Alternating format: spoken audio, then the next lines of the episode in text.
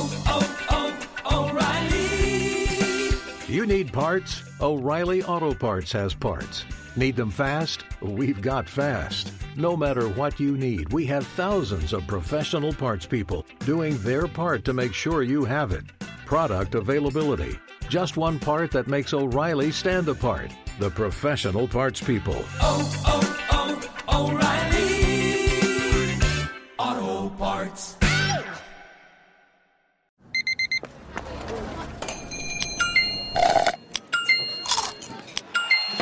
With your Amex card, entertainment benefits like special ticket access and pre-sales to select campus events while supplies last, make every tap music to your ears. At Bet365, we don't do ordinary. We believe that every sport should be epic. Every home run, every hit, every inning, every play. From the moments that are legendary to the ones that fly under the radar. Whether it's a walk-off grand slam or a base hit to center field. Whatever the sport, whatever the moment. It's never ordinary at Bet365. 21 plus only must be present in Ohio. If you or someone you know has a gambling problem and wants help, call 1-800-GAMBLER. Hey, it's Jonas Knox. Winter is coming. Heavy rain, sleet, snow, and ice. Are your tires up for the challenge? Tread confidently in winter's worst with a set of new tires from Tire Rack. They sell only the best, like the full line of Vredestein tires. Go to TireRack.com slash sports. Tell them what you drive. Your tires will ship fast and free to you or one of over 10,000 recommended installers. TireRack.com, the way tire buying should be. Thanks for listening to the best of Outkick the Coverage podcast. Be sure to catch us live every weekday morning from 6 to 9 a.m. Eastern, 3 to 6 a.m. Pacific on Fox Sports Radio. Find your local station for Outkick the Coverage at foxsportsradio.com or stream us live every morning on the iHeartRadio app by searching FSR. This is the best of Outkick the Coverage with Clay Travis on Fox Sports Radio. No limitations apply for Shannon Spake at Shannon Spake on Twitter. I just tweeted out her handle if you want to go find her. Shannon, what in the world's going on with your sport? We got fake racing and people are losing sponsors over the fits that they throw during it. Is this real? Yeah, I think it is, Clay. I really do. By the way, I do get tagged as well in. People are angry at you for being on Oh, the show or being associated with me. I feel I bad have for people. tagged, yeah. I feel Mhm. bad for people catching flack over their connection to me. Like they don't, you don't do anything. Like it happens for people who are on our uh, on our television show. People are on the radio show. Like it's one thing if you're mad at me, but people are so mad at me now that they go find people who work, or sometimes they don't even. You just come on the show. Like they go find people who come on the show, and they're mad at you for going on the show. Yeah, I just mute it if it, if it gets out of hand. But sometimes they're funny. I mean, I Yeah. think sometimes when people are really angry and and they make Yeah. like just funny comments, I, I can find the humor in it. Um, yeah, so whatever. Uh, but yes, it is real. This is real. So uh, last I thought it had to be the, uh, staged. No, listen. So it did not. He lost the sponsor. Yeah. I mean, he rage quits, right? So this is a thing that I learned last night. I did not actually know that this was a term, but it is calling rage quit. Let me- it's, let- a, it's a Let me cut you off Yeah. there. Ninety percent of my parenting since the quarantine began has been screaming at my twelve-year-old to stop rage quitting on Madden when he's playing people online and things aren't going well. I'm Got not it. kidding. I think his mom, uh, my wife, is going to strangle him to death, like uh, like over this thing. Like she is like, I can't even deal with it. This Madden stuff. I mean, he gets so mad. And yes, the rage quit is a term that they use all the time. Where you know, like when I was playing, sometimes a kid would get angry, and like when I was growing up, like every now and then somebody would break a controller because they were so mad, like they'd throw the mm-hmm. controller over how games are going. So effectively, that's what happened here, right? Yeah, so I haven't played video games since like Super Mario Brothers Yeah. back in like seventh and eighth grade. It's been a really long time. Uh, but yeah, so he he rage quits, right? And so this isn't the first time it, happened, right? I think Chase Elliott may have um, had a little bit of a bout of this when when this first started, the iRacing stuff.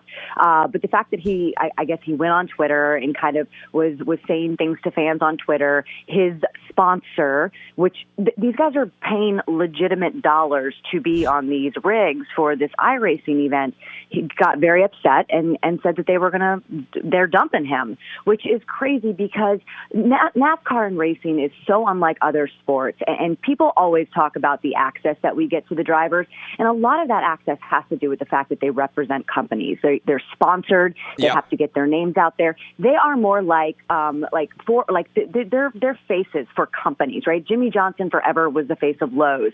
Tony Yep. Stewart was the face of Home Depot. People purchase stuff based on how much they like or dislike drivers, and so sponsorship makes the NASCAR world go round. So yeah, it, I was at first. Listen, I was like, "Is this for real?" When I saw this, I thought it was a brilliant Um, like staging to get attention Totally. story. One hundred percent. I even had to ask people that were in like some of our news breakers. I was like, "Is this really, really, really happening, or are they just putting this out there? Um, it, did somebody make this up?" But it really, really happened. He lost sponsorship dollars, which is a big deal. It's a big deal right now, um, but it's a big deal in, in the grand scheme of of NASCAR as well because sponsor dollars are what get that car on the track. It, it's what puts drivers in the seat, relationships with those sponsors, the money that comes in for those cars, and so it's a big deal. And it's a big deal that it's crossed over to the virtual world while we're all sort of trying to get a release. It just shows how important this iRacing deal really is uh, to, to the sponsors and, and to NASCAR. Are you feeling better? I know they've got they're taking off Easter this weekend, and then there's Mm-hmm. iRacing, I believe, scheduled for the weekend after. Are you feeling as you look at these numbers start to come in? Are you feeling much better about the idea of NASCAR coming back? And have you heard any kind of conversations? I, I know NASCAR wants to get. I believe you said a while ago their whole schedule in, which would mean Mm-hmm. Yeah. that they've got to really kind of uh, get back as soon as they can. Are you getting optimistic that in May or June NASCAR is going to officially be back? Listen, I heard you talking early on the show, right, about you know optimism, and Yeah. and, and I am running around singing "The Sun Will Come Out Tomorrow." Anyone that knows me knows that I am glass half full. I Yeah. am optimistic. I am a ray of sunshine most of the time. But I also ask the question, "What if?" a lot, right? So, what if? I just want to know, like, what if this happens?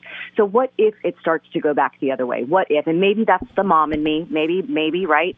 Um, but I, those are the questions that I ask. I love the way that it's going, but I also know that we are in an extreme time that's making these numbers go down, right? None of us are leaving our houses, and Yeah. when we do, some of us are wearing, you know, Masks, uh, masks. yes. Some of us are wearing, you know, uh, Halloween masks. What do you think Um, about my wife's idea? Do you think I that? think I mean, I know you're not a, a doctor, but it seems to me like if I wore a Darth Vader mask to the grocery Uh-huh. store, that would protect me more than a cloth mask would. I think people would stay away from you. Yeah, I think that the six right. feet would definitely. I mean, I'm, I mean, I'm, but I mean, if you think about it, like if you remember, like uh, we used to wear those old, awful plastic Halloween masks. Do you remember, like, uh, you know, like, Oh, yeah. I remember dressing up as like Spider Man and thinking or, or a Smurf. I think like I mean it was really pretty crappy and like they were so plastic. Like if you put them on, that it would be like I, there's no telling how many years of our lives we gave up just breathing in whatever those masks were made of. You remember how hot they were and like they were oh, like Oh, dirt cheap and everything else and like and now I see my kids' costumes and I'm like, man, this is badass. Like my kids, when they dress up as uh, as like superheroes, like that's what we wanted to look like when we were walking around in our cardboard, you know, like superhero costumes back in the day. Um, but uh, but it seems to me like a Halloween mask would protect you more than just a cloth mask would. Yeah, I think people would definitely keep their distance. Uh, I- I'm making my husband wear a mask. You know, he's um, we're building a home, and they're still going. The, the Yeah, right. I uh, should have mentioned them early to start the show. Everywhere I drive uh, in my neighborhood, people are just like hammering away. They haven't stopped working at all, building homes. Absolutely, which is great. My sister's husband is actually, you know, he he's in construction, and so you know that was something that they really feared a lot was was having him be out of work. Uh, but my my husband wears wears a mask when he goes over to the construction site, just because I told him like we're not going anywhere, the boys aren't going anywhere, and we just don't know, right? Like what if? That's my question all the time. But um, I would really like to say I I, I kind of feel deep in my heart. I agree with you. Maybe June, maybe June uh, through May, we'll, we'll kind of be um, be doing this. But we're we're making hub right, and and I know I think I mentioned to you that that I uh, I'm starting to work on this. Um, I, I do a piece during the NFL season. It's a pretty light piece. It's a pretty quick piece where I do these sort of like rapid fire questions with NFL players. Well, uh, Fox is allowing me to do it in a little bit more of a long form now, and so I I, I talked to Jay Wright yesterday, the head coach of Villanova Oh, cool. on men's basketball. We spent about ten or fifteen minutes. Um, John Calipari, I'm gonna I'm gonna chat with with him tomorrow. I got Bill Self coming up. Um, I'm going to try to get some NFL players, and I'm going to open it up to like you know people outside just the sports world. I think it'd be fun to kind of find out how people are doing and, and just kind of get a little bit of a of a sense of of what those guys are doing and how they're handling this, especially with their players. I think that's so interesting, right? I was speaking with one of my producers, like like NFL players, you know, college college football players, college basketball players. This is all they've had their entire life is basketball, right? They they go out, they play with their buddies, all they have is basketball. All they have is this sport, and a lot of people that's their release, and especially for us. And now it's taken away. So how um how, how are these coaches kind of remaining um, in their lives and and and continuing to keep these guys up? Uh, but I had a great convo with Jay Wright. I I think he's just the coolest of the cool. Uh, been so blessed to be able to cover him over the years, and uh, we talked about the 2016 uh, 16 championship, which I was actually behind uh, the, the Carolina bench, about five feet behind the Carolina bench when when Kris Jenkins hit that shot. Uh, so I was able to talk to, to Jay about that, which I thought was really cool. Uh, Howard Stern is going to be interviewing Tom Brady, I think, Yes. today. Uh, Yes. and I don't blame anybody who wants to go listen to that instead of listening to me because I'll probably listen to it later today. How much news do you? Brady has typically never said anything. Like I can't even think of anything that Brady's ever said in an interview that's been actual news in his entire career, right? Like, and he's been doing interviews for like 20 years in terms of like, oh my God, I can't believe Tom Brady said X. You cover the NFL. Can you ever remember like an oh my God, I can't believe Tom Brady said anything story that's existed throughout his whole career? No, because he's been on, you know, lockdown. You know what Yeah. I'm saying? He's been on personality lockdown. And, and is that the Belichick New England thing, right? Has that now lifted?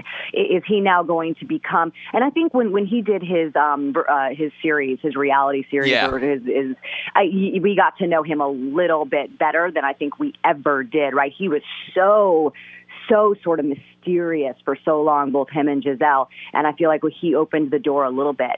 Uh, but I definitely think Tom Brady is setting himself up for life post NFL. And who knows how uh, revealing he might Like, be Like, do you think if you out of New if you were setting odds right now, do you think we will open with something that Tom Brady says on Howard Stern as our lead on the program tomorrow?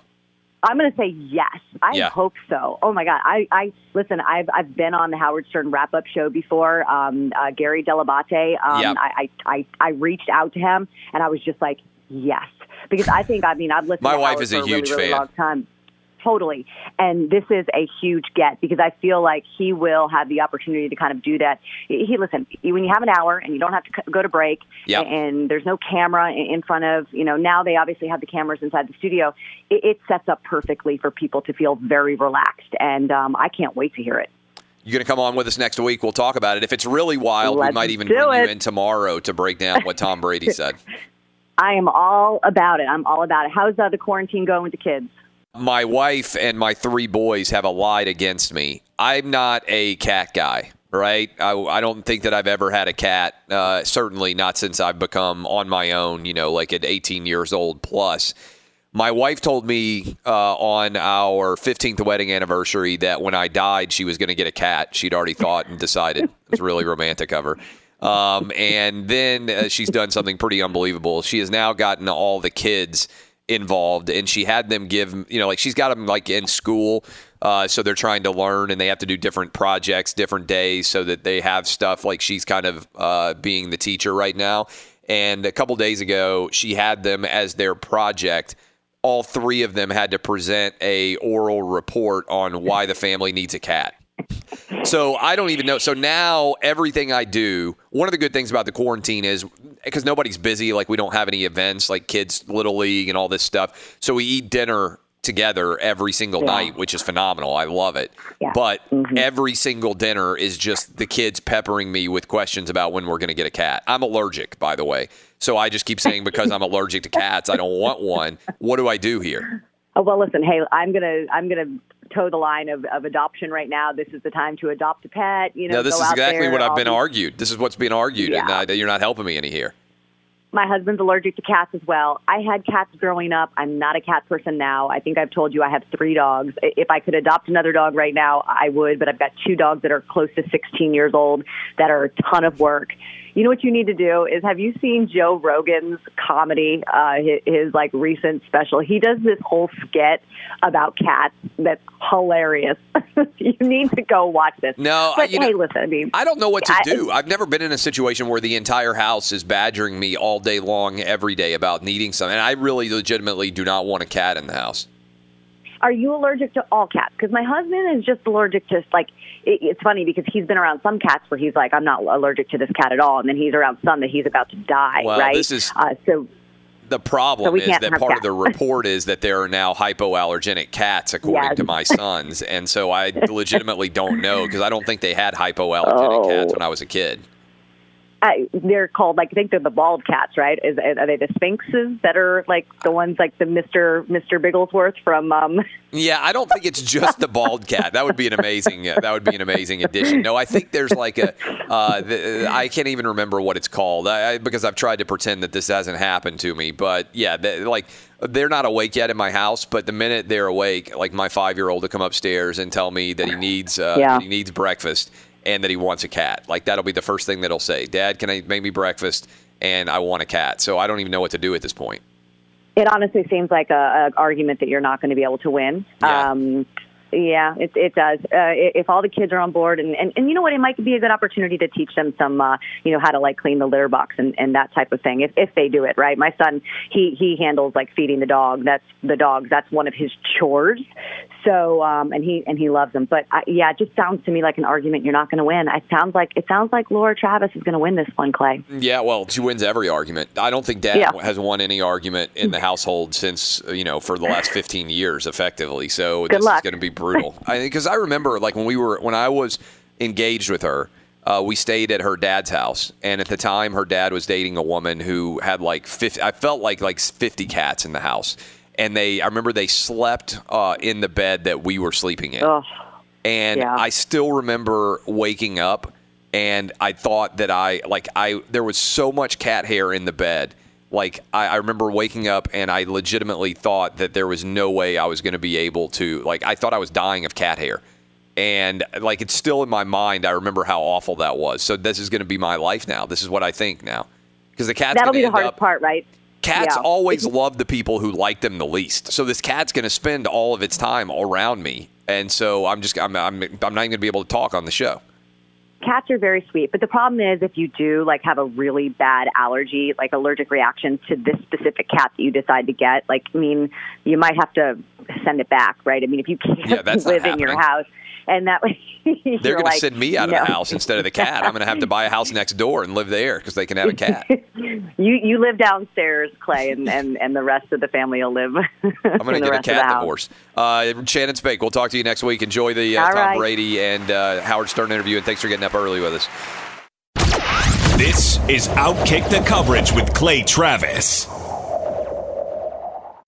Hey, it's Jonas Knox, and you know O'Reilly Auto Parts. You know, O O O O'Reilly, who are in the business of keeping your car on the road. O'Reilly Auto Parts offer friendly, helpful service and the parts knowledge you need for all your maintenance and repairs. They've got thousands of parts and accessories in stock, either in store or online, so you never have to worry if you're in a jam. The team at O'Reilly Auto Parts can test your battery for free in or out of your car. If it needs to be replaced, they'll help you find the right battery for your vehicle. Need your windshield wipers replaced, a brake light fix, or a quick service? They'll help you find the right part or point you to the nearest local repair shop for help. Whether you're a car aficionado or an auto novice, you'll find the employees at O'Reilly Auto Parts are knowledgeable, helpful, and best of all, friendly. And by the way, I was just at O'Reilly not that long ago, within the last month, and guess what? Needed some help with the alternator, had some questions with the batteries. They helped me right away and did it right there in the parking lot. The professional parts people at O'Reilly Auto Parts are your one stop shop for all things auto, do it yourself,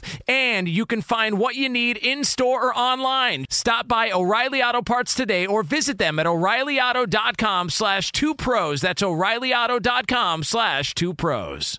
At Bet365, we don't do ordinary. We believe that every sport should be epic. Every home run, every hit, every inning, every play. From the moments that are legendary to the ones that fly under the radar. See for yourself when you sign up today and get $150 in bonus bets when you bet just $5. Whatever the sport, whatever the moment, it's never ordinary at Bet365. 21 plus only must be present in Ohio. If you or someone you know has a gambling problem and wants help, call 1-800-GAMBLER. Terms and conditions apply. There's no distance too far for the perfect trip. Hi, checking in for. Or the perfect table. Hey, where are you? Coming! And when you get access to Resy Priority Notify with your Amex Platinum card. Hey, this looks amazing! I'm so glad you made it. And travel benefits at fine hotels and resorts booked through Amex Travel. It's worth the trip. That's the powerful backing of American Express. Terms apply. Learn more at americanexpress.com slash with Amex. Hey, it's Jonas Knox. You've put it off long enough. It's time to replace your tires. Tire Rack has tires that will elevate your drive. Touring tires for commuter comfort, performance tires for sporty handling, all-terrain tires for on and off-road adventure. Go to TireRack.com to get started. Not sure where to begin? Use the Tire Decision Guide to get a personalized tire recommendation. The right tires for how, what, and where you drive. Choose from the full line of Hankook tires. Shipped fast and free to a recommended installer near you, or choose the convenience of mobile tire installation. They'll bring your new tires to your home or office and install them on site. It doesn't get much easier than that. Go to TireRack.com slash sports to see their hand-cooked test results, tire ratings, and consumer reviews. And be sure to check out all the current special offers. Great tires and a great deal. What more could you ask for? That's TireRack.com slash sports. TireRack.com, the way tire buying should be good news coming in on the coronavirus front. So far, the story, I would say, the primary story of the week in the world of sports has been the PGA, the Major League Baseball, NBA, the uh, NHL, UFC with their Fight Island that we're still waiting to find out exactly where it is. Everybody has been working on trying to get back to sports. You just heard us talking with Shannon Spake about NASCAR and what they will do going forward. They're obviously doing the iRacing right now. The IMHE forecast, the University of Washington's model that has been cited by the White House as the best projection for what the coronavirus uh, is likely to entail in this country, has just updated overnight while many of us were sleeping and that update is a good one. Uh, initially, if you'll remember, if you followed the White House closely, um, they said between 100,000 and 240,000 people would die from the coronavirus based on the model there. They cut it on Sunday night late to 80,000 deaths, 81,000, I believe, to be more precise. They now have cut it to 60,000 deaths and they are projecting significantly that basically by mid May, this thing is over. And by June 1, there are almost no deaths in the entire country from the coronavirus. This is the most accurate forecast according to the White House. Remember, initially, the forecast was over 2 million Americans were going to die from the coronavirus. Now the forecast is down to 60,000 or less because this model could still be revised down. Significantly, every model out there that I have seen almost has all forecast uh, coming down. In other words, instead of you know the numbers continuing to grow, we've gone from two million plus all the way down to now sixty thousand, which is why if you are a sports league right now, again by June one this thing is forecasting nine deaths in the entire country from the coronavirus. Nine. N I N E. Less than 10 by June 1. So if you are a sports league, I would think you have to be hitting the ground running right now to plan for your league to be back at some point in June and certainly by July. Now, I don't know what that means in terms of crowds at sporting events, but I would imagine most leagues will start off without crowds present, maybe throughout June. There could be an argument based on the data that by July 4th, we could have crowds back. I think imagine how big of a surprise, uh, how big of an exciting day that would be if leagues were able to pick July 4th as a day when crowds can officially go back into stadiums for baseball and basketball and soccer and hockey and everything else. I can imagine that that would be a great day of national celebration for sports. That's what I would kind of put out there. I talked about this yesterday as sort of a whisper uh, ideal goal for when crowds could come back, maybe July 4th, because that would give us all of June to basically ensure that we had stamped out the, the coronavirus in the country. And then maybe by July 4th, we could be thinking, hey, crowds are able to come back again. Uh, I've been telling you that I expected sports to be back in June for a while. I still do.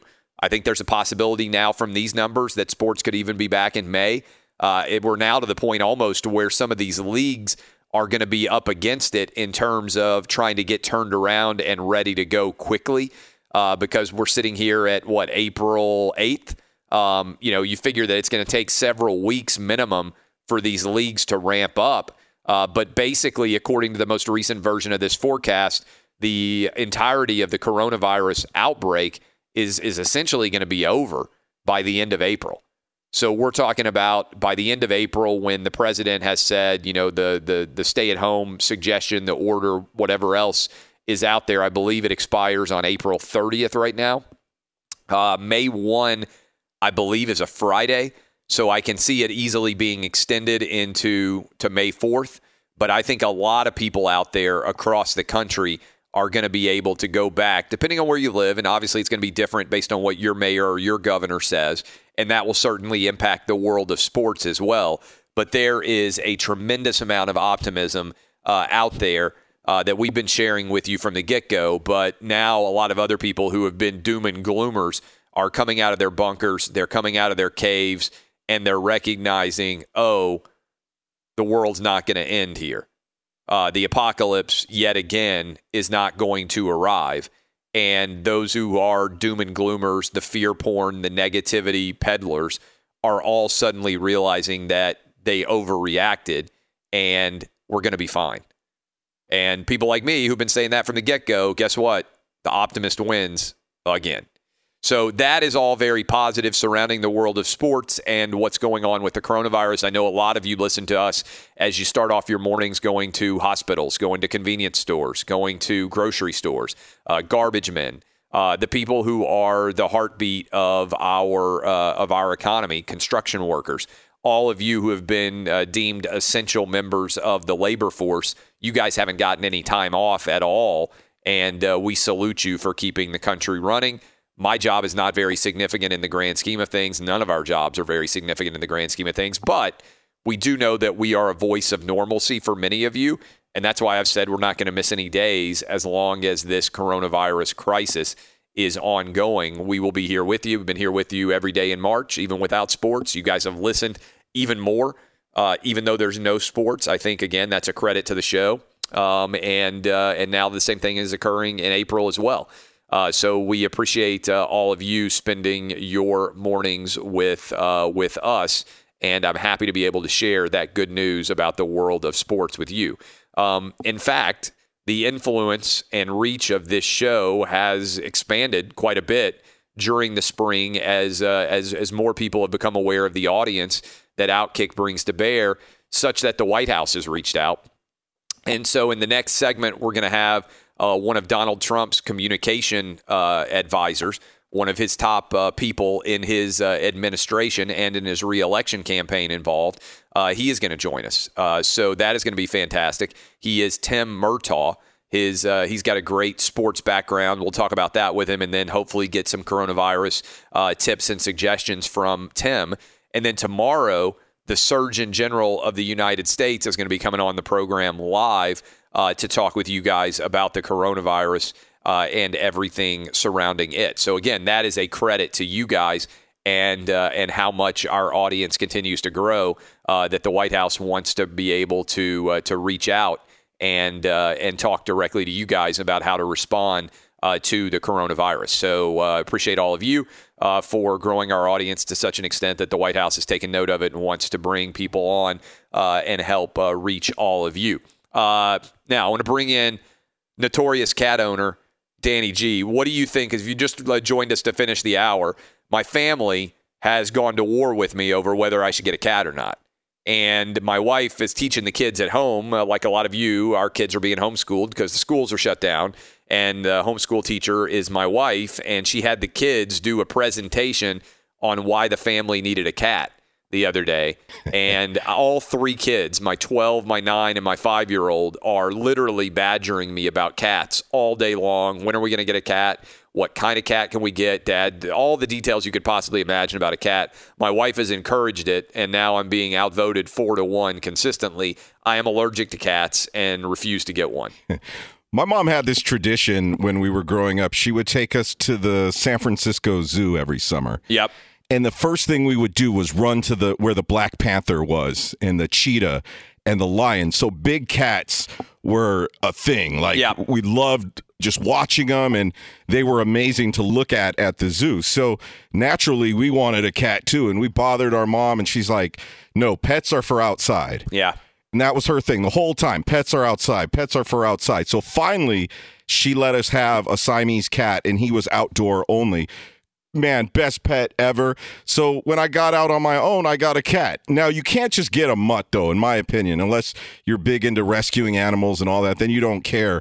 But you're allergic. So there are some hypoallergenic cat breeds. Are they really, though? I think so because, and you got to go short hair cat because I get you when you're talking about you don't want cat hair all over the place. You're gonna have issues if you have a cat that has long hair. So I've always had short haired cats and cool ass looking cats with good personalities. A Bengal cat could be a good way for you to go because they look like little cheetahs. They have the mannerisms of cheetahs. But you need some space for them because they love to run around. Yeah. They are active. The other cat for you, which wouldn't give you allergies, is a Russian blue. That's another way to go. So I would recommend those two breeds. They cost a little bit of coin, but you have that. What does a Russian blue or a Bengal cat cost? Twelve hundred dollars. Twelve hundred dollars for a cat? Yeah, for a purebred cat. Yeah. Oh my god! Hey, get what you pay for. Where now, do they even now have look, these? Do people in Nashville grow Russian cats? there are some breeders out there. There's less of them now because of all of the the state laws that have been passed to stop catteries. Oh, is that true? This was a big deal. Yeah, I mean, a few years back, I, I want to say maybe two decades ago, there were quite a few breeders, but now over the years, those businesses have gone out of business because of all the laws and rules that have been passed. You could still find them though. I mean, you go on Craigslist under community and pets and you find people, but you got to make sure they have papers. You Do find you out think there are people listening to us right now who have cat breeding businesses? Maybe, but there is a waiting list. You have to kind of stand in line and wait for them to have a litter, and then you you know they send you the email updates to give you the pictures. How does the cat get to you? Usually, you put a, a down payment deposit down. Yeah. If you're waiting in line, and then you go and you get to choose the one out of the litter that Ah, you want. Okay. So for mine, I have an American short hair full bred, and I drove to San Diego. What did you pay for your cat? I paid eleven hundred dollars. You paid eleven hundred dollars for a cat. Yeah, this was three years ago. How long does the cat live? 20, 22 years Oh, if wow, you take care of them. Yeah. Yeah. My aunt had a cat that lived to be 25. Depends if you take care of their health. I, I now I'm with you on gross animal owners who have pet hair all over the place and you walk into their house or apartment Yeah, and it smells like I a pet. can't- yeah, I can't handle it. deal. I can't deal with that. My mom was a psycho with cleaning and she raised us to be that way. So I vacuum every day. I mop the floors every day. I clean the litter box every day. If you walk into my place, you don't even know I have a pet. And I actually date or tried to date a girl one time. It's funny. I was on my way to a Raiders game. So I had a long drive ahead of me. And she said, Oh, why don't you just come over before your long drive and chill out with me? So I go over, get in her room. This is a new relationship. And I'm like, Yeah, I'm in her room, lay down. She put this dog stare thing on her bed, and her dog jumps up on the bed. And I was like, Yeah, okay. I don't, I'm not down with people that have all this fur all over their bed. Now, I'm going to a Raiders game, so I had black jeans, a black Raiders shirt. I'm not kidding you, Clay. I left her place and I was at the gas station before my long drive up to Oakland. I was covered Yeah, head to toe I- in like my dog worst fur. nightmare. I wanted to puke. you couldn't even see my black jeans. It was it was a layer of white dog fur. I never went back to my her worst place. nightmare. Never went back to her place after that. So yeah, you have to be vigilant with the cleaning and the vacuuming. Does it sound crazy to you, Dub, that cats cost eleven or twelve hundred dollars? Well, I've actually just now got it on Google to kind of check out all these different cat breeds, and there's some pretty cool ones. But yeah, I mean, you know, I heard of dogs that are you know really Yeah. expensive too. So I guess it doesn't really surprise me all that much that there'd be you know cats as well on the expensive side of the price scale. So I mean, if you're going to get a cat, you might as well get one that uh you know make a good investment on it. All right, listen. Anybody out there listening right now? What are the names of the cats? Bengal Yeah. or Russian blue. If you, this is, I, I- for, this feels like Joe Exotic. if you are in the Nashville area, meaning you are within a couple of hours of me, and you have the, I feel like I'm ordering drugs. You have the Russian blue or you have the Bengal, and you breed these cats, slide into my DMs. Make sure you don't order some other kind of Russian blue. I feel like the wife- Russian blue is like I, there's no upset telling. It sounds like a really creepy, uh, you know, like uh, uh, like finishing move uh, that that uh, that like the the the KGB has. Uh, we're just going to rush and blue him, and then you never see him again, and he just vanishes. Uh, I I don't know if I trust these cats in the house. Um, but I, if you have one of these cats, if you have it, what do they call it? A cattery? Yeah. I feel like this is Joe Exotic. This is like the uh, th- this is like when he's going around trying to buy the Bengal Tigers. I, that's that. One of my responses was, "Well, we I, I'm fine with getting a cat, but we have to get a tiger because I thought that might clean up the you have to get a cat angle because my wife would be like, we can't have a tiger. You would love Bengal cats. During our our next pause here to help our advertisers out, Google Bengal cat and look at all of the badass patterns on all of these cats. And the thing with them too, they have really good personalities as well. Do you guys have anybody else have cats? No, I don't. Yeah, of course. Yeah, because you're not psycho like Danny G. Be sure to catch live editions of Outkick the coverage with Clay Travis weekdays at 6 a.m. Eastern, 3 a.m. Pacific. We are joined now by Tim Murtaugh, who is a part of the Donald Trump 2020 presidential campaign. And Tim, you have an interesting background in and of yourself, uh, and this is kind of crazy. Your uh, grandfather was a manager for the Pittsburgh Pirates. Uh, yeah, that's right. His name was Danny Murtaugh. He was the manager of the Pirates for 15 seasons in the 50s, 60s, and 70s, and won the World Series twice in 1960 and 1971.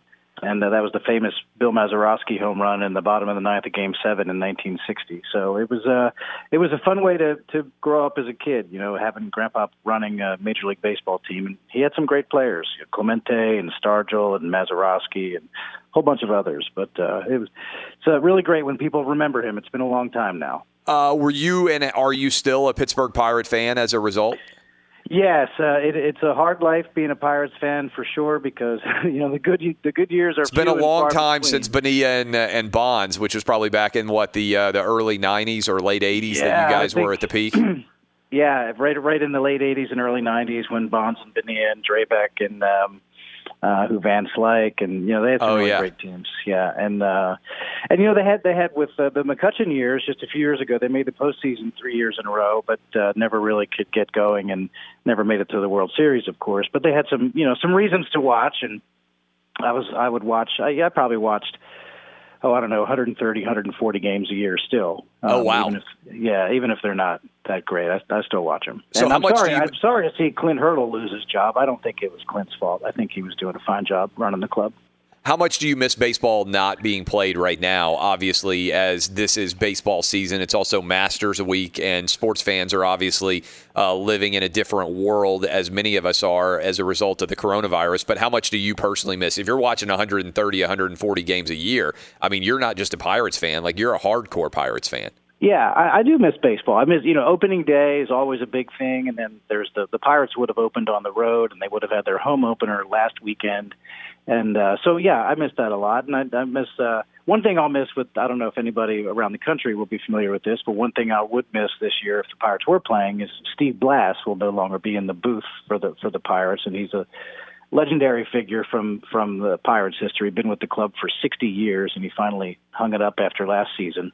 Um, but I, I miss baseball. I miss the Masters. The Masters was you know, I, I guess they'll get to it. I think in November. Did That's I read? right. And Yeah. yeah. so, uh, you know, hopefully they'll get the whole um, Grand Slam schedule in, and and uh, we don't know on, on the golf side, but I, I do love the Masters, and I was sorry to, of course, see that postponed. What about the Steelers? Do you at least uh, root for the Steelers as well? In which case, you have been rooting for a team that wins a lot over the years. Uh, I do not. In fact, I grew up on the other side of Pennsylvania in the Philadelphia area. So I was Yes. a Pirates fan as a kid because of Grandpa, but I grew up as an Eagles fan, and I'm still an Eagles fan today. Big Carson Wentz fan. Yes. So, do you, what do you think about the contract that they signed Carson Wentz to? Uh, are you a believer long term in Carson Wentz? Uh, yeah, I really am. Um, I think I think Carson Wentz is a rare talent. I think he's got the leadership skills. I think the players around him really respond to him. You know, the question the, the question about him always is can he stay healthy for 16 games? And he's clearly been, you know, had shown in his history he's had trouble doing that. Um, but yeah, I mean, I really do think that he's got the talent, and uh, and uh, he's the, he's the guy. You know, uh, Nick Foles won the Super Bowl. There's, they'll never. They, I mean, they sh- they'll still be building statues to Nick Foles in Philadelphia 50 years from now. But you know, Carson Wentz got them into position where they got the first round bye and all that. Wentz, went, I forget exactly what thir- the first 13, 14 games of the year. I mean, the Eagles were a juggernaut. And Foles came in and did a great job, and he's a great quarterback. There's no question of that. And, um, but you know that was that was that was Carson Wentz's team that got them um, to, to the position where they made their Super Bowl run. So I, I really do feel like Carson Wentz is the you know he should be the quarterback for the next ten years. We were talking to Tim Murtaugh. He's the director of communications for the Donald Trump uh, campaign. Where were you when the Eagles won the Super Bowl? Where'd you watch the game? I was at home in suburban Philadelphia at my parents' house uh, watching the game with my father because it had been a long, long time Yes. since the Eagles had appeared in the Super Bowl, and so I I made the trip home so we could watch the game together. Uh, all right, so uh, I, I talked earlier on the program about the fact that obviously I have been uh, talking about the coronavirus a great deal on this show and also uh, on uh, my social media feeds and everything else because of its tremendous impact on the world of sports. And I want us to kick the coronavirus's ass because I want sports to come back, candidly, uh, like many people out there. And also, we're rooting for as few of people to be uh, the victims of the coronavirus as possible. And so uh, the Trump campaign and the White House reached out to bring people on to help uh, tell the story of what we can do to combat this. So uh, you're talking obviously to a big audience of sports fans. You mentioned the Masters, obviously not going on now. Uh, could be coming on in uh, November as the plan for the PGA. What would you tell people out there right now who are hardcore sports fans and want to ensure that they get to uh, to watch sports as sooner rather than later that they need to be doing?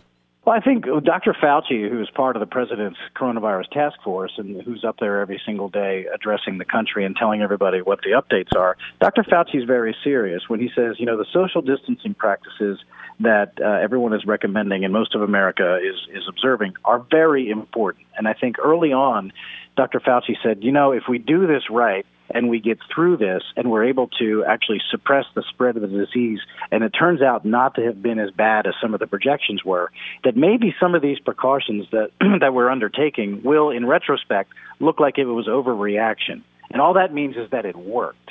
You know, if it turns out to not be as bad as some of the predictions are, then what the bending of the curve, as they say, will have worked. And so, at the at the end, we want it to look like it was an overreaction because the truth is, if we don't do this social distancing thing, it will it will be an utter disaster. And so, I really encourage people. You know, they're recommending now really even limit your trips to the grocery store. You don't have to have a family outing to the grocery store. You can designate one person who always goes. It, it reduces greatly uh, your chance of exposure. It's just, you know, it's really very serious. I know it seems onerous right now. People are starting to get a little bit stir crazy in the house. Maybe they've uh, exhausted Netflix and things that they want to watch. They've already seen Tiger King. Maybe watched it twice. yeah. Right. but seriously, it is really very important because if you if you if we halt the spread of it uh, by limiting person to person contact right now, and it's a brief period in the grand scheme of things, a few weeks is a brief period in everyone's life, and it would it really makes a tremendous difference. I know it seems like a lot to ask to keep people cooped up and not going to work and not going to the store, not going to restaurants and all that, but it really really is very important. And the president is an optimistic guy. He sees light at the end of the tunnel. He knows that the virus is going to pass because it will. It will eventually pass. And so we and and then we have to be able to get back to work because we're not built as a country to have the economy just turned off for six or nine months. We, the president wants to get going again, but uh, listening to the medical experts, he'll do that when it's safe. Tim Murtaugh, Director of Communications for the Trump 2020 campaign. Trump talked to all of the commissioners on Saturday, I believe, had a phone call with them. And then on Monday, we see almost an immediate reaction from the PGA. Major League Baseball leaks that they're considering coming back. The NHL in North Dakota, the NBA also looking into it. Uh, do you think the president had a uh, had an impact there in kind of letting these leagues know that there is a light at the end of the tunnel and they can start to think about the best way possible to come back? Yeah, I think probably so. I, I don't pretend to know exactly what was in their conversation, but you know, the president is, for one, he's an optimistic guy. He really has great faith in this country and the people who are in it, and he also knows that the people who run these gigantic enterprises like Major League Sports, they know exactly what they're doing too. You know, they're good business people and they want to make decisions that are good for their sports. And i think that's that's exactly what they're doing. And i'm sure he shared with them um, some of the projections and some of the some of the ways that we're looking forward here. And you know some of the news from around the country we see lower numbers on the daily numbers from new york. And california is in a place now where they're actually sending ventilators to other states uh, because they feel like they're in a good place now. And there's a national st- stockpile of over 8,000 ventilators that are ready to go for to state or st- here or there who need it. And so I, it really does feel like the news is encouraging, and over time, I think the, the, the experts, the medical experts, Dr. Fauci and others, can see that there is light at the end of the tunnel. And the, you know, the president is right. We have got the country has got to get back to business. We had the most roaring economy, the strongest economy that the world had ever seen, certainly that this country had ever seen, and it was artificially interrupted by the invasion of this virus. And we can't just let it lie dormant. It ha- we have to get back to work. We have to get this country moving again, and everyone wants that. And I think you know professional sports are a big part of that. We don't. The president doesn't want to risk anyone's safety, but he does want things to be uh, going and opened up again as soon as it is safe to do so. We're talking to Tim Murtaugh, whose grandfather was the Pittsburgh Pirates uh, coach and manager, and uh, he's the director of communications for the Donald Trump campaign. Uh, we got good news, uh, and I'm sure you've seen it already. The IMHE, uh, University of Washington, forecast that the White House press, uh, the White House, uh, through Dr. Fauci and also through Dr. Birx has been citing dropped 20,000 in their projected number of deaths down to 60,000. And this kind of ties in with Dr. Fauci saying, put your foot on the accelerator right now, right? Because things are becoming really a lot better. Yeah, you know, and still, I mean, let's keep it in perspective. That is still a lot of a lot of Americans losing their lives. There's no doubt about that.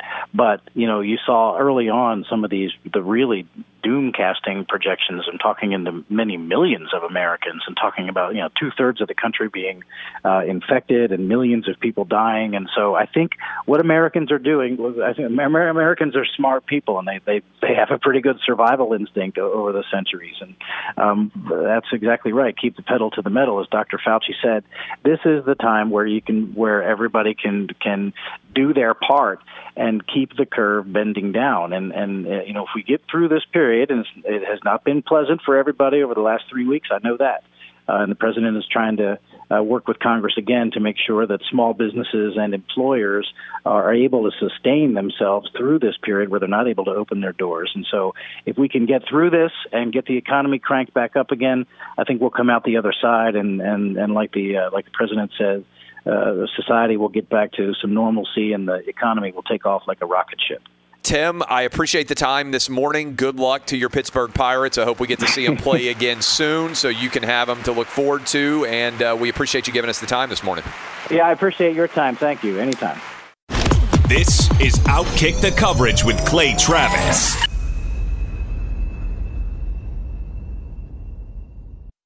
Hey, it's Jonas Knox. And you know O'Reilly Auto Parts? You know, O O O O'Reilly, who are in the business of keeping your car on the road. O'Reilly Auto Parts offer friendly, helpful service and the parts knowledge you need for all your maintenance and repairs. They've got thousands of parts and accessories in stock, either in store or online, so you never have to worry if you're in a jam. The team at O'Reilly Auto Parts can test your battery for free in or out of your car. If it needs to be replaced, they'll help you find the right battery for your vehicle. Need your windshield windshield wipers replaced, a brake light fix, or a quick service, they'll help you find the right part or point you to the nearest local repair shop for help. Whether you're a car aficionado or an auto novice, you'll find the employees at O'Reilly Auto Parts are knowledgeable, helpful, and best of all, friendly. And by the way, I was just at O'Reilly not that long ago, within the last month, and guess what? Needed some help with the alternator, had some questions with the batteries. They helped me right away and did it right there in the parking lot. The professional parts people at O'Reilly Auto Parts are your one stop shop for all things auto, do it yourself,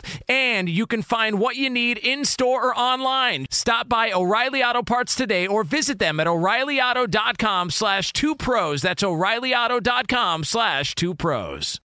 At Bet365, we don't do ordinary. We believe that every sport should be epic every home run, every hit, every inning, every play. From the moments that are legendary to the ones that fly under the radar. See for yourself when you sign up today and get $150 in bonus bets when you bet just $5. Whatever the sport, whatever the moment, it's never ordinary at Bet365. 21 plus only must be present in Ohio. If you or someone you know has a gambling problem and wants help, call 1 800 Gambler. Terms and conditions apply. There are some things that are too good to keep a secret. Like how your Amex Platinum card helps you have the perfect trip. I'd like to check into the Centurion Lounge.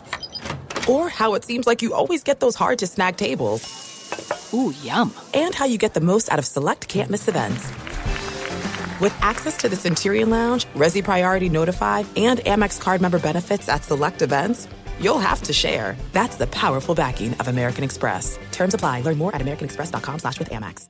Hey, it's Jonas Knox. You've put it off long enough. It's time to replace your tires. Tire Rack has tires that will elevate your drive. Touring tires for commuter comfort, performance tires for sporty handling, all-terrain tires for on and off-road adventure. Go to TireRack.com to get started. Not sure where to begin? Use the Tire Decision Guide to get a personalized tire recommendation. The right tires for how, what, and where you drive. Choose from the full line of Toyo tires. Shipped fast and free to a recommended installer near you, or choose the convenience of mobile tire installation. They'll bring your new tires to your home or office and install them on site. It doesn't get much easier than that. Go to TireRack.com slash sports to see their Toyo test results, tire ratings, and consumer reviews. And be sure to check out all the current special offers. Great tires and a great deal. What more could you ask for? That's TireRack.com slash sports. TireRack.com, the way tire buying should be. We are joined by Jon Morosi. Uh, appreciate him getting up with us this morning. And John, good news for those of you out there who are just waking up this morning. The model that is most often cited by uh, the White House and other epidemiologists has dropped now um, another 20,000 deaths out of the forecast. There are now 60,000 people uh, who are forecast to die from the coronavirus. Not a positive in any stretch of the imagination. Every death is uh, is certainly unfortunate and untimely uh, for many people across the country for their family members, but it pales in comparison to the 2 million plus that early versions of forecasts projected from the coronavirus. We bring in Jon Morosi now. Certainly, Major League Baseball, the NBA, the NHL, the PGA, all of the sports leagues are seeing these forecasts as well. And it's starting to motivate some of their decisions, it appears. What is the latest you are hearing about the Major League Baseball season? And thanks for coming on with us.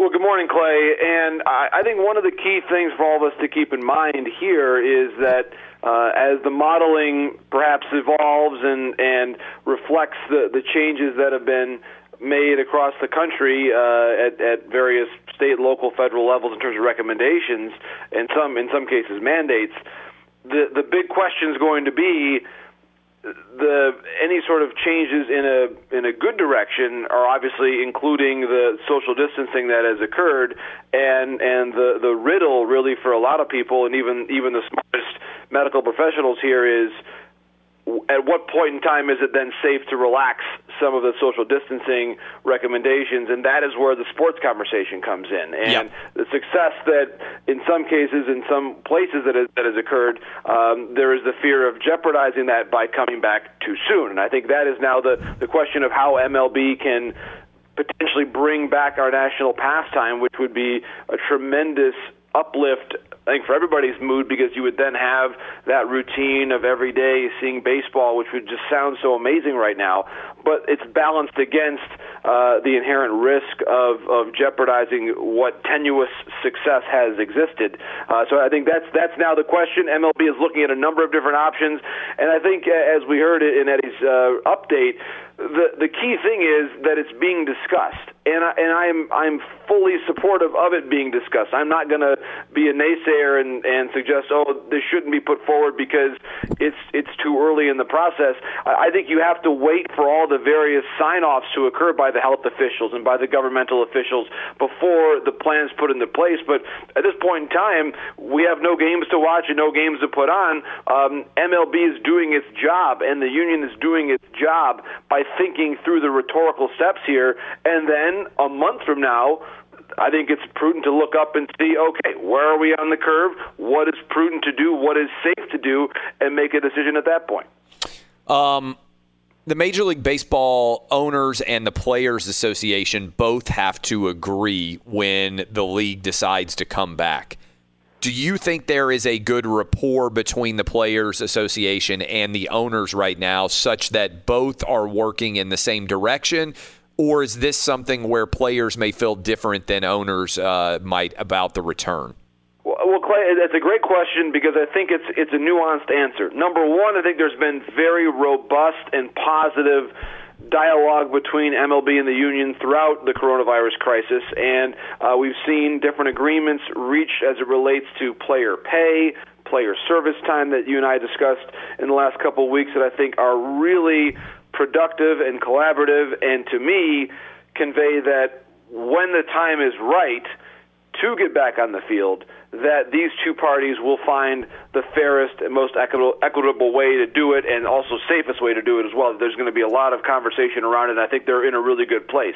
That being said, Clay, do I know and believe with certainty that the entire group of players would theoretically all sign on to the fact that to play this major league season, perhaps you might have to leave your family for four four months, four and a half months, and and live in one central location in a full quarantine without being able to see anybody outside the bubble. I, I'm not sure that you could say with certainty that everybody would sign on to do that, and I'm not sure that those things are mutually exclusive. I think there could be a very robust agreement but then also some holdouts where players aren't entirely sure that they want to do that. So I think it's it's important for there to be a lot of reliably sound scientific information that is shared from the league and union, vice versa, to the players so they can all make very informed decisions with their agents, with their families.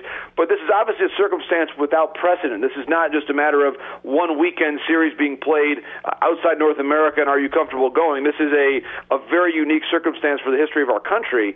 And I, I think there's going to have to be a lot of robust conversation and really reliable information shared about the risks, about what's going to have to be put in place from a protocol standpoint before a decision is reached in the next month or two.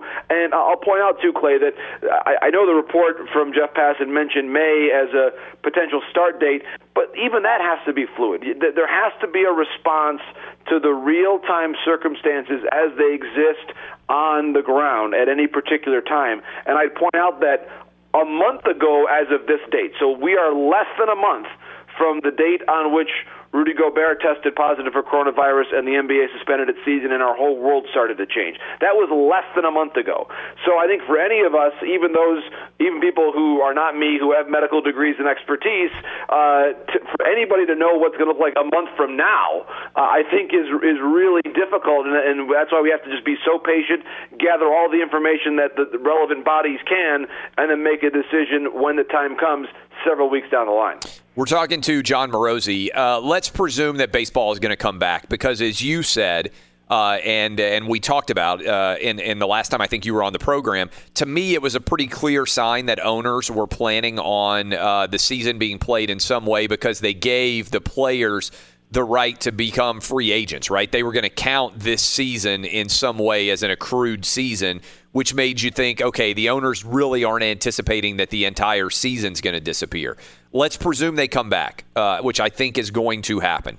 when does the season end? Um, and, and and what do you think is the ideal goal in terms of number of games that would ideally be played? And what I mean by that is, are we talking about a World Series that ends in mid November, which would be later than normal? Is it going to go potentially further than that? When is the end date for Major League Baseball so far as you understand it? Well, Clay, I think the key thing is that, and first of all, I, I would back up and say we're not sure what the fall will bring as it relates to a potential second spike in cases. That that is obviously one uh, known unknown, I suppose, that that could uh, affect things as as we move along. But I, I think as long as you can get in a hundred games that to me is a suitable length of season. You could probably even go down to 90 or 80 if you had to. Yeah. I also think that there is value. Let's presume that even if you don't, even if we don't know what the fall will bring, and we don't know what the fall is going to bring, is there value in in getting our national pastime back on the field for a couple months in the summertime?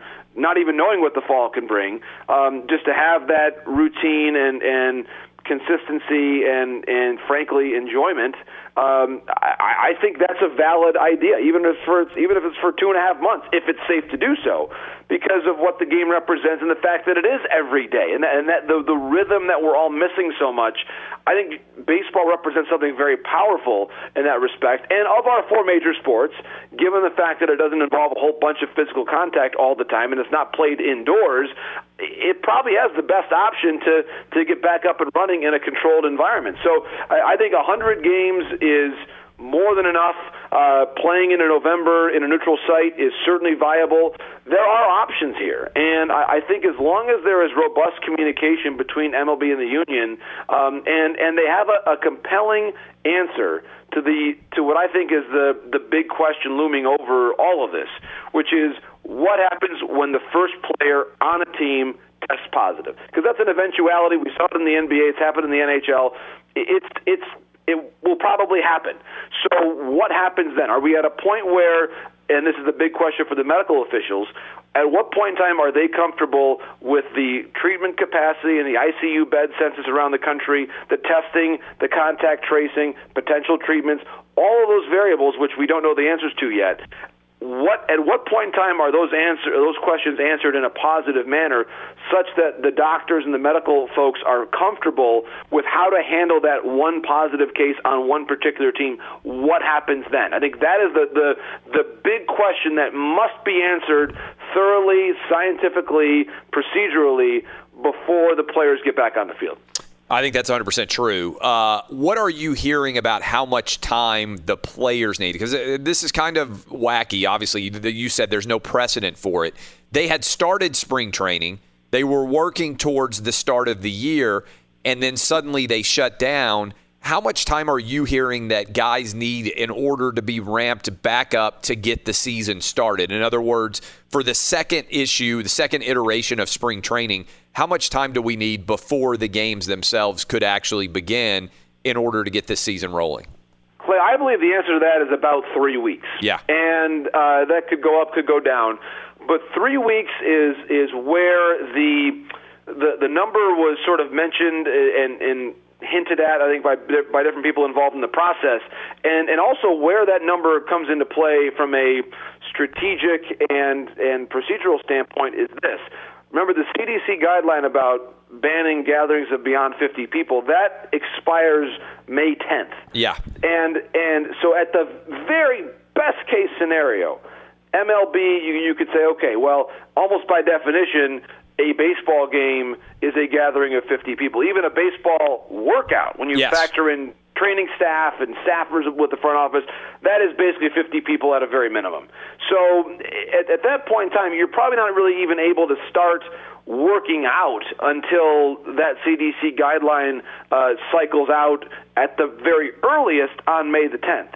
So you start working out in May, and you, you kind of start to maybe May is nationally, depending on where the curves are, becomes a transitional month for us, and we start to have some some element of activity again, um, and then maybe you start games in June at a very best case scenario. So I think it's you're talking Clay a three week at least spring training, but a sort of a tangential point to that is what then becomes of the players who don't make the final roster, which is likely to be expanded, um, what do the minor leagues look like this year? You live in a great minor league city in, in Nashville. What what happens there? So I think there's a lot of questions about uh, the overall infrastructure of baseball beyond just the rosters at the major league level. Uh, do we see basically the minor leagues become largely at, at spring training sites, I think that may be a possibility here for 2020 simply because the minor leagues are such a gate driven league. You got to have big attendance there. It's not a media driven league, it's a gate driven league. And, and the logistics there, public health nationwide, is certainly a major complexity right now uh, across the globe. Who are owners or players that you believe are particularly instrumental in helping to make this decision take place? Uh, we hear a lot in the NFL about the owners who are making big decisions, and certainly the commissioner of the uh, Major League Baseball will be a big part of this. But are there owners driving this bus? Are there players that are particularly influential? Uh, are there people we should be paying attention to as sort of the cultural signpost here who can give us an indication of where things are headed? An excellent question, Clay. I don't have a particular owner in mind, uh, one given name that is uh, who, who is the the single leader, uh, but there is the executive committee that the commissioner really leans on a lot, uh, and and I think MLB has gradually over years been a very consensus-driven league. I, I think un, maybe unlike the NFL, where, where you do have uh, a handful of owners that that have such profound notoriety and voice that we we look to those names and those franchises uh, for a, a substantial amount of clout in in the game. I think Rob Manfred has always had a pretty good set of uh, connections all throughout the sport because of the nature of his career and working as a top labor lawyer at MLB before then becoming deputy commissioner and finally commissioner. So I think it's a very broad and somewhat level structure of political strength, if you will, across MLB, to such that there's not really one one or two or three spokespeople as owners. But on the player side, I will say this: that that I do get the sense that the players who maybe by by reputation in the past were not necessarily especially outspoken and involved uh, in in bargaining issues in, in the same way that you may see NBA players like LeBron James being very uh, outspoken about major issues facing the league. I do think that the biggest, some of the biggest superstars in the game have been involved here. Uh, the likes of Clayton Kershaw, they have had voice and and participation here. So I think you've got a very engaged group of players, and I, I think again that they they're looking to the same um, the same information, the same um, governmental sources in terms of when it's safe to play. And, and I do believe that when the time is right, Clay, there will be a, a good amount of consensus among the players and among the owners uh, that when the return to play decision is is made, it's going to be, I think, a very broad collaboration, and almost has to be among the owners and the players. We're talking to uh, Jon Morosi. Is there a possibility? A couple quick questions for you at the end here. Is there a possibility this Phoenix idea has been floated? To me, as soon as I read it, you know, the idea of the players kind of being in a bubble for four and a half months and all those things, I understand that possibility. To me, the way I read it was I think there's a good chance that everybody could go to Phoenix to start to train. You mentioned it could take three weeks in order for the uh, for the decisions to be made. And then almost on a two week or even week to week basis, you can monitor the overall health such that the chances that the entire season is played in Phoenix seems to me pretty low. Uh, if you look at the model, again, I keep referencing the IMHE model that is out there from the University of Washington. It's showing almost no infections starting June 1. So potentially you could do this training, like you said, the earliest you could get together in theory, May 10th. That basically takes you through the rest of May. And then assess when spring training is coming to a close, spring training part two, what makes sense on June 1. That seems like maybe the most likely outcome here. You're letting everybody get ramped up in May, and then you make a decision based on how the country is looking on where and how the games would be played going forward from there. Could be a very plausible way that this goes, Clay. Depending on again, we have to hope that the curve uh, uh, follows the model that you described. Uh, we don't know for sure that it will. We, we can certainly hope that it will. Uh, but it's it's a it's a great question, and I think one of the other dynamics here is the, the the knowledge of what the off ramp looks like. I, I think that the players will want to know, okay, if I get on this plane, if I live in Florida, and if I'm going to go to Arizona for for this uh, for this season and spring training plus season, what are my off ramps like? When will I likely see my family? When will Yeah. there be uh, the ability for me to have any sort of contact physically with, with my family? I think that's that's a real question, and and I think one of the key things too, Clay, is going to be the testing infrastructure. How at what point in time are we nationally? In a comfortable enough place regarding the ability to test everybody at every hospital when it's needed, such that if you hear about testing happening at the ballpark upon arrival every other day or every third day, whatever it would, be, that it doesn't look unseemly that we all of a sudden have all these tests for all the players and everybody involved in baseball, and yet at all the hospitals we may not. I think that's the, the testing capacity and the ability to know how to isolate if and when there's a positive test. I just think those things, Clay, are so important and, and must be answered comprehensively before anybody gets on a plane and goes to Arizona for what, to your point, is it could be a, a, a three week period, and then maybe we go back in a best case scenario back to our, our home cities, maybe to play without fans for a month or two. Um, or uh, if, if they end up having to stay there for a long period of time, there has to be total transparent thought and idea about what those schedule options look like A, B, C, D, and E, and probably more than that as, as we move forward. Last question for you. It's hard to think of positives, but if I am the Houston Astros, they were number one story in sports, number one story in all of Major League Baseball for months. How many guys are going to get pegged? How big of a story is this going to be? Rob Manfred, you know, whether or not he handled this correctly. I feel like that story has totally disappeared. On a positive side, if you are the Astros, are you like, my goodness, we managed to dodge a whirlwind here? Because I think people are just going to be so excited to have baseball back. They're not going to be looking to take a pound of flesh from the Astros like they would have if the season had been totally normal. Clay, the- current circumstances of the world and our nation uh, have given us all a lot of perspective, and I, I, I certainly think that when we're at the ballparks again, and, and again, we don't know when there will be fans there uh, to, to render a, a, a verdict or an opinion or, or an emotion. That's a good point as well. all. Yeah. right. So we're not we're not entirely sure about that to begin with, but in general, I I would say that that just as sports fans, as people, if and when we get our, our national pastime back this year in all of our sports, uh, I, I do believe it's going to be a moment of joy and shared national, global experience to the point that uh, I I would say the things that we used to worry about a couple months ago probably will not seem quite as urgent. I think that's a that's probably an understatement. And uh, I, I, speaking just for myself, I would I would just be thrilled to be back at a ballpark in any context this year. And so let's let, let's keep all doing our part with uh, social distancing and hand washing and all those great things that we're hearing about from our uh, governmental officials, and and do our best now, so that way hopefully we'll be able to enjoy our national pastime here before 2020 is over. Good stuff, my man. We'll talk to you again, hopefully, with continuing better news as sports get closer and closer. Appreciate it.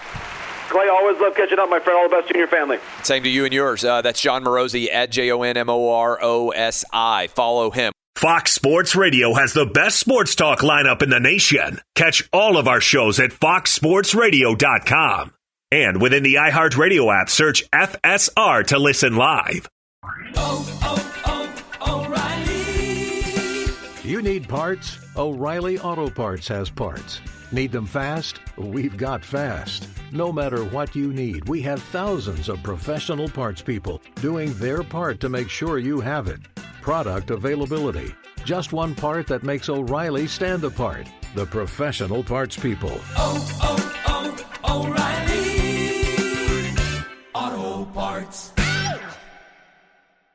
At Bet365, we don't do ordinary. We believe that every sport should be epic. Every home run, every hit, every inning, every play. From the moments that are legendary to the ones that fly under the radar. See for yourself when you sign up today and get $150 in bonus bets when you bet just $5. Whatever the sport, whatever the moment, it's never ordinary at Bet365. 21 plus only must be present in Ohio. If you or someone you know has a gambling problem and wants help, call 1-800-GAMBLER. Terms and conditions apply.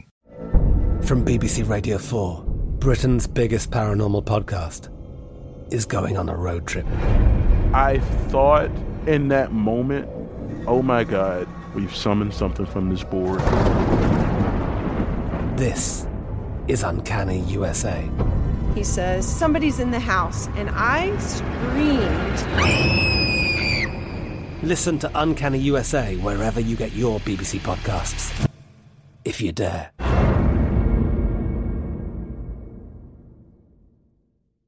I'm Diosa. And I'm Mala. We're the creators of Locatora Radio, a radiophonic novela, which is a fancy way of saying a, podcast. Welcome to Locatora Radio Season 9 Love, Love at First listen. listen. This season, we're falling in love with podcasting all over again. With new segments, correspondence, and a new sound. Listen to Locatora Radio as part of the My Cultura Podcast Network, available on the iHeartRadio app, Apple Podcasts, or wherever you get your podcasts.